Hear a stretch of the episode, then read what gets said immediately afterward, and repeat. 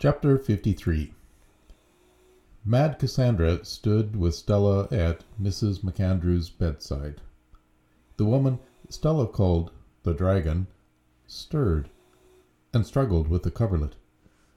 The dragon's lunch tray, holding an untouched bowl of soup and an unopened packet of soda crackers, sat cockskew on the bedside table, and Stella set it on the vanity top out of the way. She moved up beside Cassandra at the side of the bed and gazed down at the woman in the bed.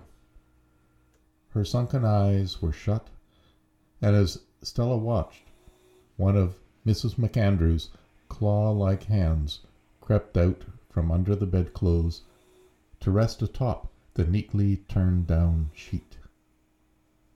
Stella hesitated only a second before taking Mrs. MacAndrew's hand in her own. "Mrs. MacAndrew?" she said. "Alice? Hang on, we'll get somebody." Stella looked sharply at Cassandra. "Go and find Dr. Terry. I saw him not long ago. Check his office." With tears in her eyes, Cassandra shook her wild head. "I'll go find a can of beans and a spoon to eat them with. It worked to keep you from dying, Stella. Stella was about to argue when Mad Cassandra vanished, leaving only a brief gust of air as the door closed behind her. Stella pulled her hand from Mrs. MacAndrew's grasp. I'll search out the doctor for you. No. Alice MacAndrew reached to take hold of her hand again. Don't go anywhere. Find a chair and sit with me. Stella looked about her and saw only one chair off in the corner. It was going to be a business to move. She geared up to do so. Not that one, Mrs. MacAndrew said. That one's Chippendale. Stella espied the vanity dresser with its padded bench seat underneath. She supposed that was where Bellamy sat when she visited her grandmother. Wishing Bellamy could be here right now, Stella pulled out the seat and sat down at the dragon's bedside. I'll contact Bellamy, Stella said. Don't worry about your things. Bellamy will take care of the MacAndrew treasure. The dragon snorted. Of course she will. She may be young, but she's a MacAndrew. Stella remembered the hard eyes and stern set of Bellamy's shoulders the last time she'd spoken to the girl. She was a MacAndrew, all right.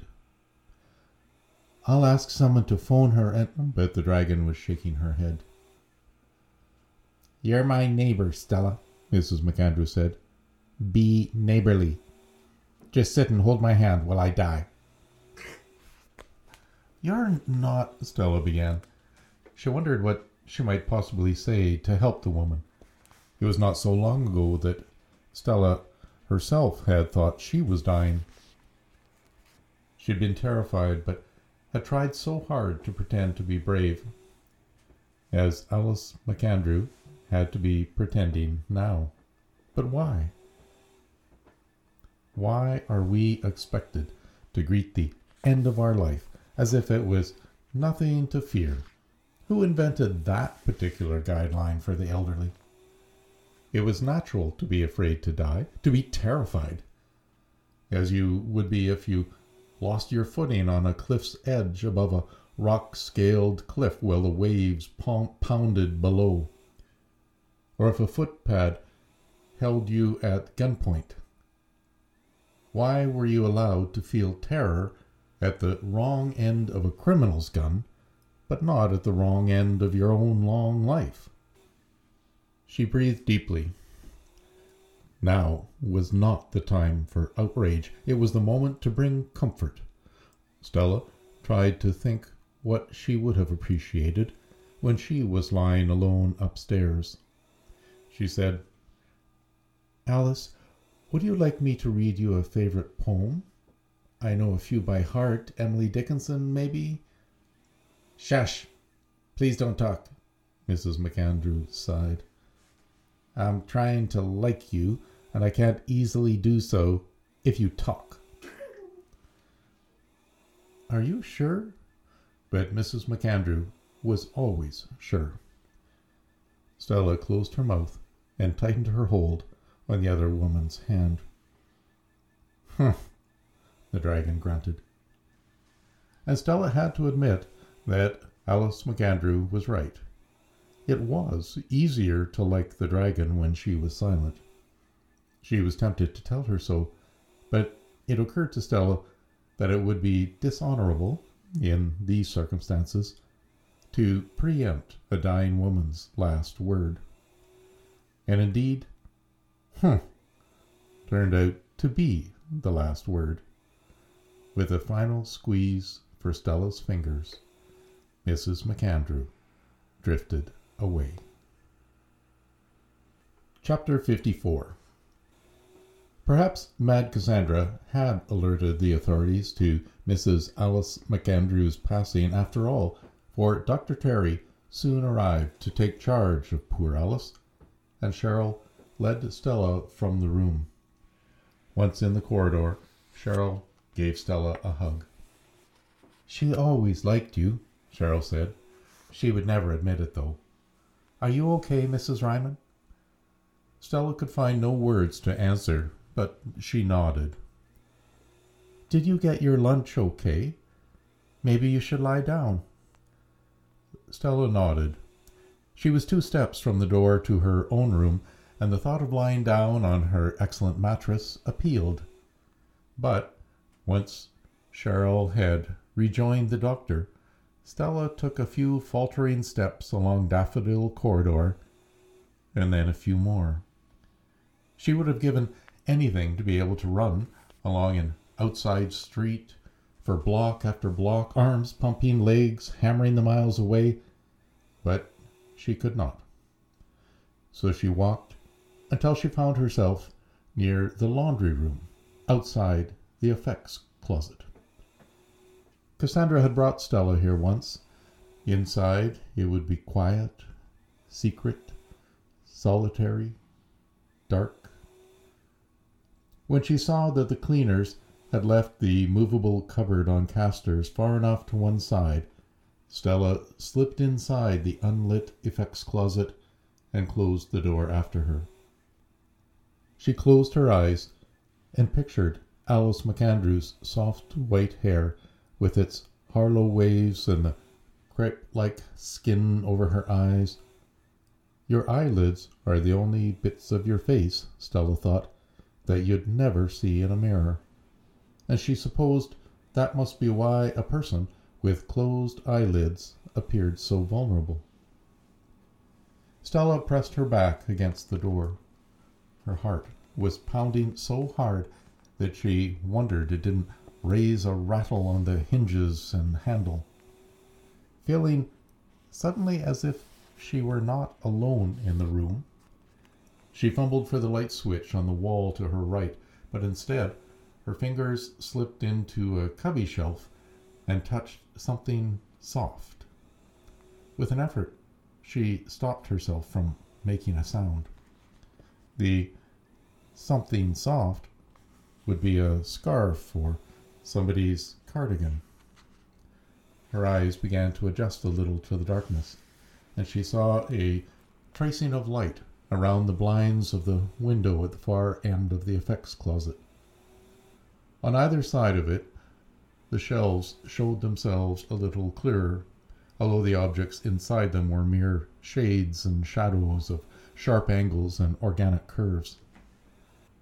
I'm sorry, she said softly to the owners of all the effects. I don't know any of your names, uh, except for Joy Hamaguchi, who owned that purple scarf Cassandra showed me last time I was here. She felt badly that she had always grouped these people into a faceless bunch of dead people, rather like those in the world outside the care home might group Fairmount Manor residents into an interchangeable set of old people. Still, in the calm little room, she felt here no sense of anger or reproach from the ones who had passed on. So she straightened her shoulders and switched on the light. She walked the length of the room, touching a hat here, a velvet coat collar there. Finding a collection of paperbacks on a lower shelf, she cocked her head to make out the titles and was thrilled to find a collection of John MacDonald's Travis McGee mysteries. She longed to reread them and imagined that the gentleman who had left them would not mind if she borrowed them. She was about to remove the deep blue goodbye from its spot among its neighbors when her gaze came to rest on the red velvet box on the shelf next to it.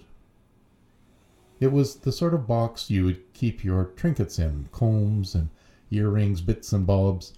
Aside from the brilliant color, there was nothing so very remarkable, remarkable about it, nothing unusual at all except for the initials on the top of the box, picked out in gold letters that shone against the deep red velvet. C. B. A small curlicue finished the C and began the B. Stella had a sleuth's mind and curiosity. She could not help turning over the letters in her imagination and thinking what first and last name the initials might represent. She wished she had not. Stella set the deep blue goodbye back on its shelf and backed slowly towards the door. As she stepped outside the effects closet, she told herself that she must not leap to any horrible conclusions. There was any number of possible dead owners for a box with those particular initials for nobody could deny that many names in this world had the initials CB besides Mad Cassandra Browning. Chapter 55 Stella found her way to the door that led upstairs to palliative care. It had to be about two o'clock in the afternoon, in a world with no Alice MacAndrew in it, and perhaps without Mad Cassandra Browning either. Stella noticed for the first time the archway that had been painted above and around the door. There was something about an arched doorway that evoked old stories to Stella.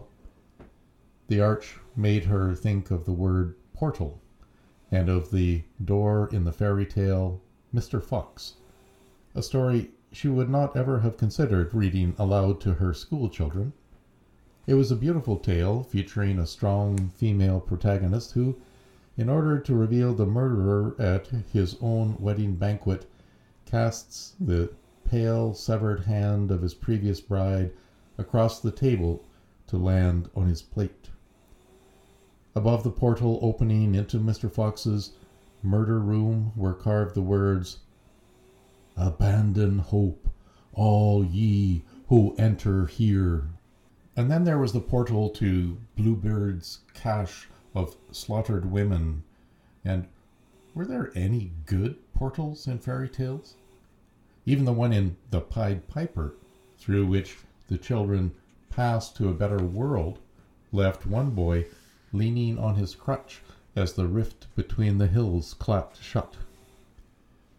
To Stella's mind, that was the worst to be left behind in one place while everyone you knew passed through to another. The elevator to the left of the portal opened. The nodder, Sally, stepped out, her eyes on her feet and her hand reaching for the steadying wall. Did you see Theo upstairs in palliative care? Stella asked although she knew better than to expect any more of an answer than a dirty look. The nodder obliged with a filthy glare. She walked off along the corridor, her steps as stiff as her attitude. At a touch, Stella turned and found Reliza standing at her side. I'll take you up the elevator to see Theo, Stella. I don't want the elevator, Stella said. I've got two good legs and I want to climb the stairs. Eliza hesitated, but followed Stella through the arched doorway to the stairs. This is not allowed, you know. I know. How's Theo? Stella asked Reliza as the younger woman helped her take the stairs. Reliza did not respond until they had struggled up the final step. At last she said, It's all right, Stella. That does not answer the question. The care worker gave Stella's shoulder an affectionate squeeze. They'll take very good care of him in the special care unit. The special care unit. Translation Abandon hope, all ye who enter here. As they neared the door at the top of the stairs, she darted a glance at Reliza, and when she saw the distress on her face, she was certain for a terrible instant that things were, for Theo, even worse than Stella had imagined. But, on the other hand, you could never be sure where another person's pain came from. Reliza's distress might not have anything at all to do with Theo. In fact, the scene that Stella had witnessed in the warden's office between Dr. Terry and Reliza might easily be the cause of her worries. They left the stairway and Stella found herself upstairs for the first time since the day she thought she was dying. She turned to her left, where a short corridor led to the room where Stella had come so close to achieving a dignified exit from life. Palliative care. The dying room. Her left shoulder grew suddenly chilled as they passed it. Stella caught a glimpse, just out of the corner of her eye, of a woman, white haired and wearing a nightgown. The woman's face was wide open with distress.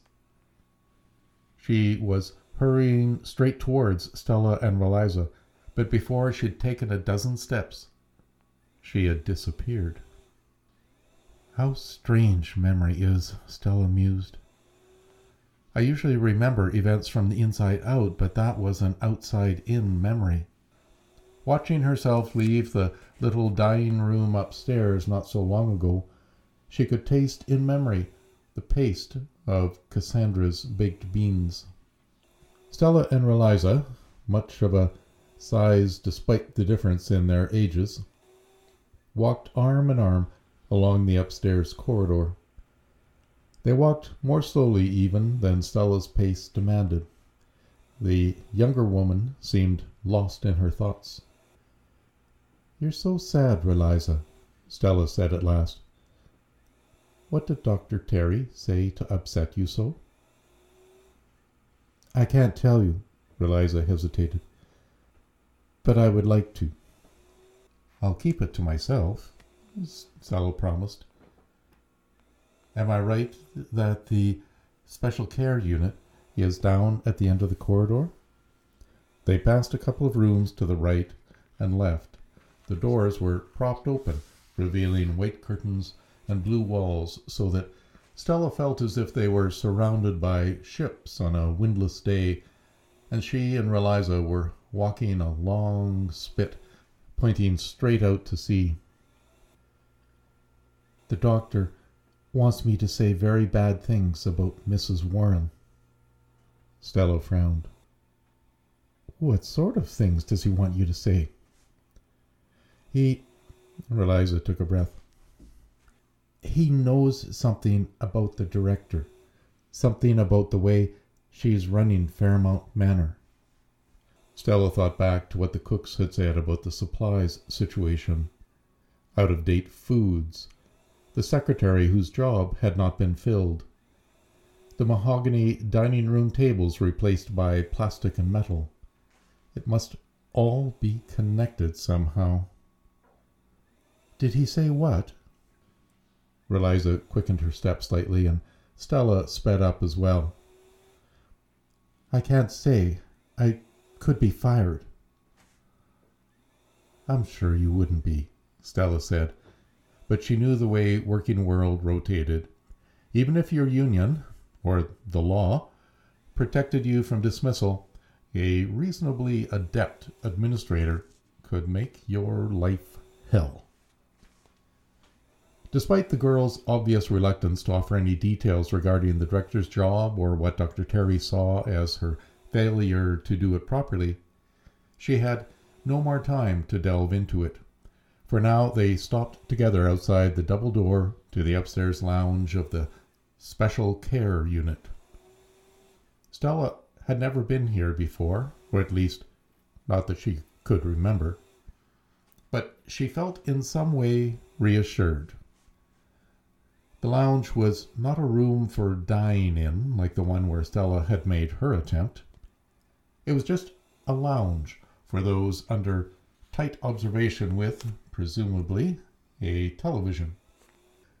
She could hear the muffled sounds of canned applause from their position outside the door. I have to go back, Eliza said. Can I leave you with Theo? Is that all right? All right, Stella answered faintly, feeling something like the nymph echo. You have to get back. Eliza held the door for her, and a moment later, Stella found herself apparently alone just inside the upstairs lounge. She was aware, first, of the windows with the same sail like curtains the streams of afternoon sunlight made her blink and squeeze her eyes shut for a moment to adjust to the light. Then there was the television, angled so as not to catch the worst of the glare, and the two sofas arranged before it. She became aware of the row of heads facing it. The heads topped the backs of the sofas like winter cabbages lined up on a table. It was an unkind thought. As she made her way deeper into the room, she realized that although she had always thought of herself as a kind person, she had spent her life thinking unkind thoughts. For example, she pictured these people as cabbages. She wondered whether it was the same for other people. Was everybody so whimsically, secretly cruel? She hoped so. No, she did not. Stella caught sight of Theo over by the windows. Stella caught sight of Theo over by the windows. His head showed above the top of his chair, but because of his good hair, he looked nothing like a cabbage. Stella raked her own hair into place with her fingers, the same motion she had been making for about seventy years. Without willing herself to do so, she now approached Theo's chair. Her feet, in the excellent lace up shoes, Cassandra's gift, simply took her towards him step by step. He sat in the middle chair of a row of three. Three. A fairy tale number if there ever was one. The chairs were lined up at the window facing the view. Stella lowered herself into the seat on his right hand. Hello, Theo, she said. I've come to see you. I read your doctor's report. You went back outside last night after I went to bed. He didn't look at her. You went back outside to look for cherry blossoms for me, and you fell in the dark. A car hit you. He said nothing. He did not look angry. He looked ahead, out the window. So they put you upstairs here to stop you wandering, so you won't go outside any more, she added. I think that's rotten. You love wandering. When he still didn't answer, she stood up and faced him as straight on as she could in the space between the chairs and the window, searching his face for the droop of eye and mouth that followed a stroke. But his face was just as she remembered it, or almost so. The planes of his cheeks, the lines beneath his eyes and around his mouth looked subtly different. There was a looseness. Or perhaps there was an increased tension. Perhaps he's been given some sort of drug. Or maybe, Stella said to herself, maybe he's sad. I'm here to help, Theo. She sat down at his side. Without knowing what else to do, she talked to him. About nothing, really. About books she had read, and how she would love to read aloud to him. She talked about the book she had always meant to write, had only managed to get about thirty pages into. About the time she had taught a ten year old to read, and a trip she had taken to London. Had he visited there? Of course, he must have. And how much she had loved the steak and kidney pie, except for the kidney. Stella talked on, attempting to interest him, to elicit some kind of liveliness in his features, some movement in his shoulders, a shift in posture. At some point, she reached out and took hold of his unresisting hand, dry as paper. Chapter 56 Stella might have sat staring out the window at Theo's side forever if it had not been for the architects who had designed Fairmount Manor. For she gazed at rooftops, trees, and telephone lines, she couldn't help deducing that a team of architects had designed this building. Definitely not a single architect working alone.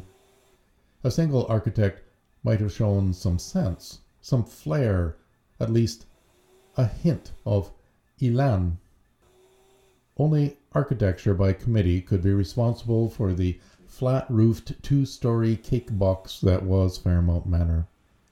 She reasoned further that these architects, not satisfied with creating an edifice that was instantly forgettable inside and out, had positioned the upstairs lounge so that it looked out not over the North Shore Mountains and Burrard Inlet, a view that was the pride and delight of every Vancouverite, including, no doubt, the architects. Instead, it looked out over a lot of houses towards Dunbar Street. Furthermore, Stella could bet that if a window did look north toward the mountains, it would be blocked by a stringy hemlock, or else visible only by standing tiptoe in a broom closet. Tach. Tach. After a long gray moment, Stella became aware that she had said the word aloud, if tach was a word, which it certainly ought to be. A wordless word, like this vis- viewless view before her. Still, looking at a lot of rooftops was better than staring at the wall or at a television. It was a strange truth that she had been unable to watch television since arriving at Fairmount Manor. She used to watch far too much television, especially during the six months that she had been housebound before she checked herself into Fairmount Manor.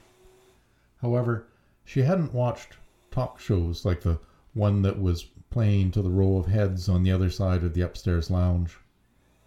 No, she loved to watch old reruns. I Loved Lucy, Mary Tyler Moore, Ironside, and The Streets of San Francisco. She sent away for the discs and played them over and over. She liked the hairstyles and the geometrically simple indoor sets and the way comedic timing made her laugh even when nothing except maybe Ted Baxter could have made Stella smile.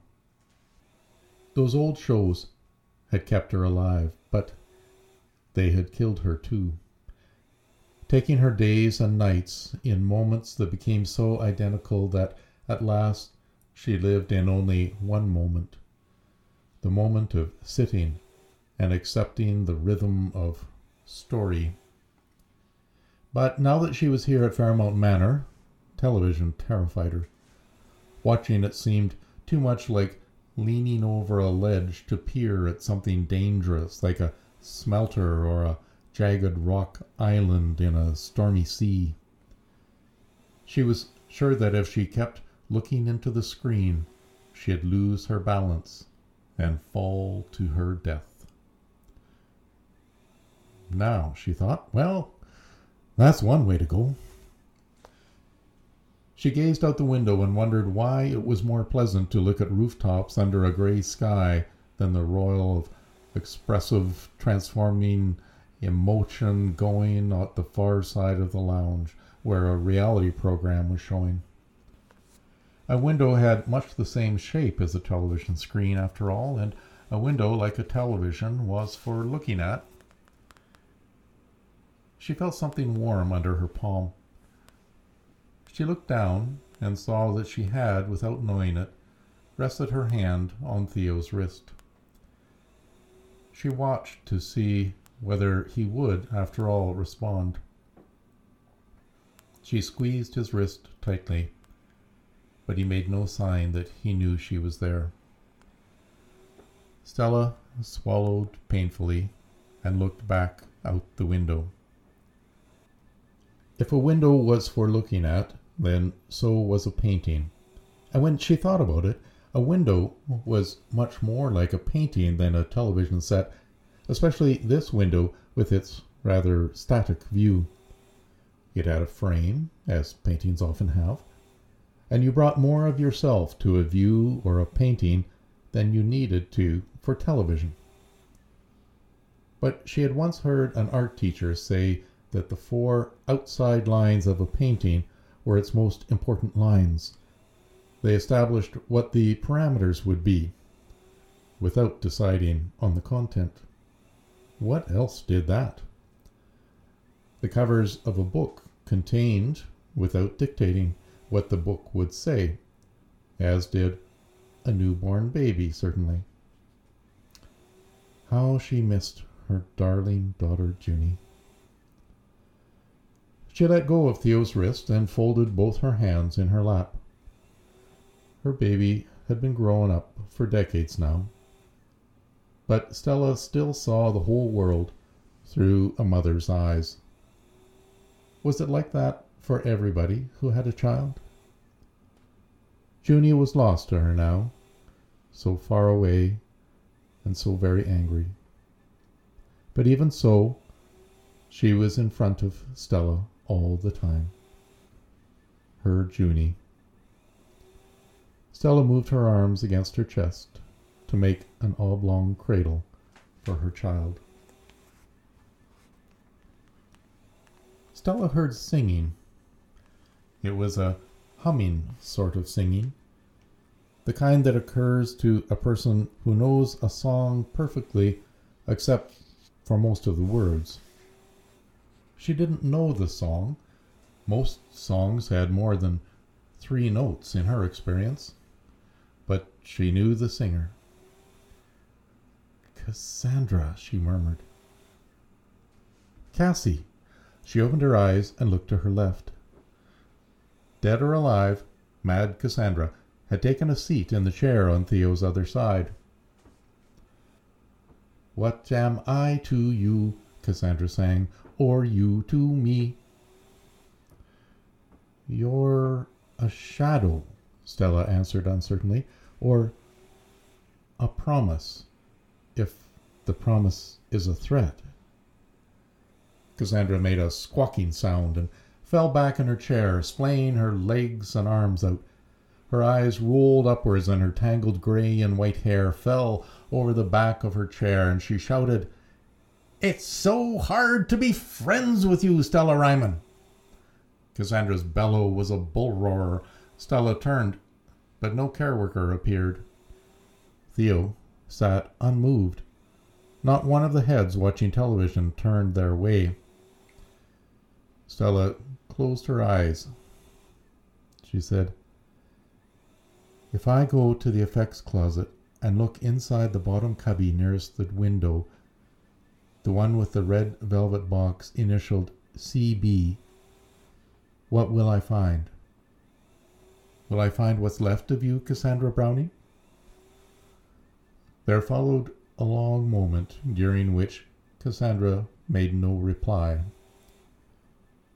When Stella opened her eyes again, mad Cassandra Browning was gone. Stella closed her eyes again, squeezing them so tight that she could feel her eyeballs bulge inside her head. She said, I'm so angry with you, Cassandra. I've been angry before in my life, but right now I feel as if I'm more furious than I've ever been before.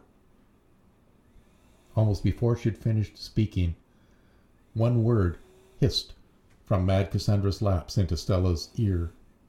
Good,